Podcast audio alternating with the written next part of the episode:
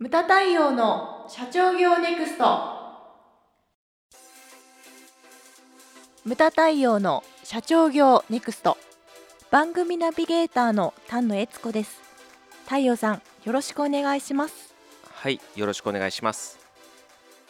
太陽さんはい、今回のテーマははい、乗車必須の断りに学ぶです。そうですね。あの栄えるもの、だからどんなに勢いが盛んなものも必ず衰えるよとはい。いうようなまあ格言ですけれども、あのね、いろいろハセディはいろいろ言葉をこう結構出してきましたよね。うんうん。えっ、と祇園精舎の鐘の声、はい。諸行無常の響きあり、はい。さら宗樹の花の色と。長い。いろいろ言葉が踊ってますけれども僕が僕がその頭に浮かんだのはあれなんですよね「おごれる平家は久しからず」というものですね。はい。うん、どんなものでも形ね諸諸行無常なんていうのもあれですよね。どんな形あるものもいずれは壊れていくんだよと、まあ、人間の人生そのものだと思うんですけどね、はい。その中でも我々経営者は何を残していくのかと、うん。うん、そのだから残す自分の作ったその会社というものを社会にどうやって残していくのか。例えばほら今、えー、とうちのお客様の中でもね子供がいないからといってやはりその他の会社に売るという選択肢で任せたりとか、それもだから残す一つの選択肢なんですよね。うんね。うん。そういった残す努力をしない社長っていうのは花がないというのが無駄学のあれなんですよね言葉なんですけれども、だからどういうふうにこの乗車必須の断りというのに抗っていかなきゃいけないのか？はい。というのが非常に重要だと思うんですよね。はい。でこの間ですねえっ、とまあ、2月3月にあった実学の門の小項目の一つで、えー、と企業の適正規模の話があったんですよ。うんうんはい。でその中で私があの、まあ、最初にスパッと言ったのが所詮会社っていうのは社長の器以上に大きくならないんですと。うん、でどんなに一代で栄えてもそれをだから次の代に正しく残した人っていうのは結構少ないんですよね。うんそれほどこう難しいものなんですと。だからねえー、と成長拡大と安定とは言ってますけれども、うんその成長拡大と安定のその度合いというのをやはりこう見ていかなきゃいけないと。はい。で自分の代で急成長してもねやはりその次の代の社長が同じその能力があるっていうのはわからないですし、うん。でちょっと事例を入れるとそのすごいなっていうお客様が僕が、えー、とこの何十年かで見てきて思ったのがですねはい。あのそこは店舗を出してる会社なんですけれども、店頭販売ですね、うんうんで自分で1台でダーッと大きくしたんですけれども、うん。先代が。はい。今の息子さんに渡すにあたってですね息子はそれほどの器ではないって言ってうん。びっくりしたのが、店舗数を半分にしたんですよ、えー。それでバトンタッチをされた方とか、うん。あとこれからそういうふうにしようとして相談受けたところもありましたね、うんなかなかできることじゃないですよね。そうですね。うん、次の代に渡すにあたってやはりそのなんていうかやりやすくしてあげるってうん。いう人もやっぱり中にはいますね。で思ったのがそのね今さっきその所詮会社は社長の器以上には大きくはならないっていうふうに言いましたけれども、はい。あのなんていうかあのコロナ前にスペインに行ってサグラダ・ファミリアを見たんですよう。んうんあれは2026年に完成するんですよね。あ3年後です。そうなんですねついに。ついに完成する。またまたえ？本当ですか？本当だ。これね、この番組の中でも前、ハセで言ってたよね。言ってたよね。えちゃん聞いてないからね。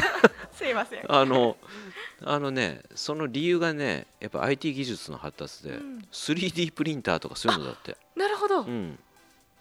そういうのの発達で、で、あとは、えっ、と、ガウディの没100年らしいんですよ。にうんうんに2026年が。はいでそこに合わせて急ピッチで、えー、と完成に向かってるらしいんですけれども、でこれ驚いたのがそれへえと思ったんだけれどももっと驚いたのがそれに対してこう賛否の声が上がってるって言って、はい。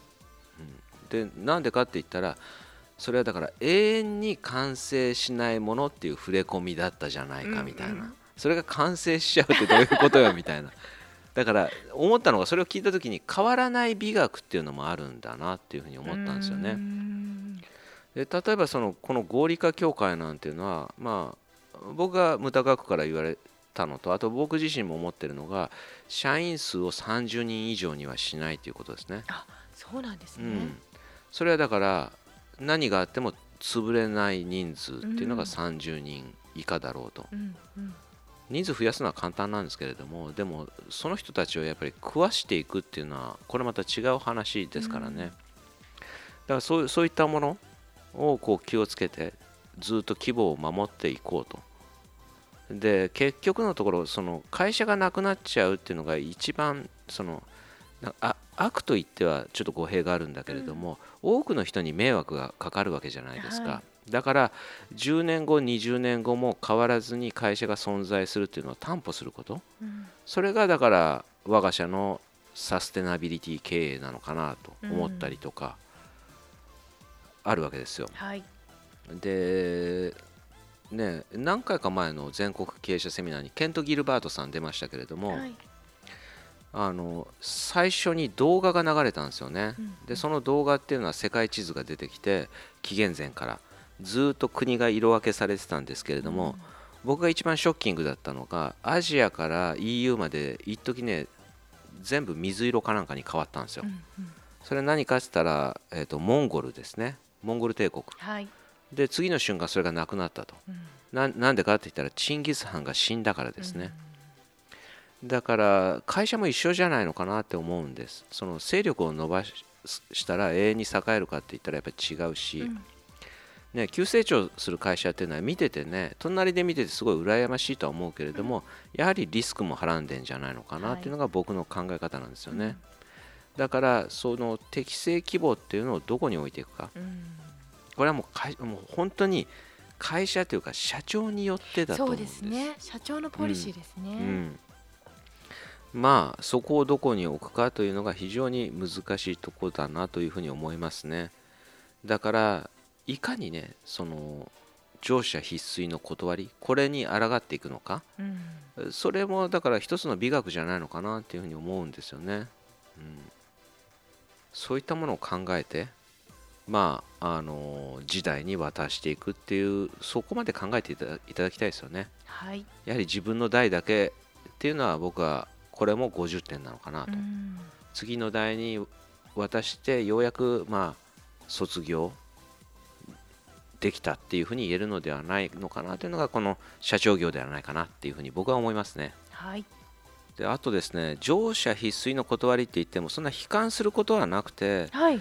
でねあの企業30年説なんていう言葉もありますけれども世界で見て日本の老舗企業100年以上の企業っていうのは世界でもナンバーワンなんですよ数が。あそうなんですか、その100年企業でそれはもう乗車必須の断りとかそういったものを何ですかね。あれなんですよね。飛び越えてるわけですよね。そうですね。ん。でそれは何でかって言ったらやはりそのいつの時代もお客様のニーズっていうのを的確に捉えて、うん。で強く必要とされているからに、うんうん。他ならないんですよね。だからこれをお聞きの皆さんはなぜ自分の会社がうちのお客さんの中でも50年とか多いじゃないですか。はい。だからなぜ自分の会社がそういった、えー企業ね30年説の中でもお客様から強く必要とされているのか、うん。どの部分が強く必要とされているのかそういうのを抜き出してそれを磨く努力っていうのをやっていけば僕はあのこういった断りにも逆らえるのではないのかなというふうに思うわけですよね。はい。無駄対応の社長業ネクストは全国の中小企業の経営実務をセミナー、書籍、映像や音声教材、コンサルティングで支援する日本経営合理化協会がお送りしました。今回の内容はいかがでしたでしょうか？番組で取り上げてほしいテーマや質問などどんなことでも番組ホームページで受け付けております。どんどんお寄せください。また無駄対応公式サイトでは無駄対応の最新活動情報その他社長の一問一答など随時更新しておりますのでぜひチェックしてみてください。それではまた次回お会いしましょう。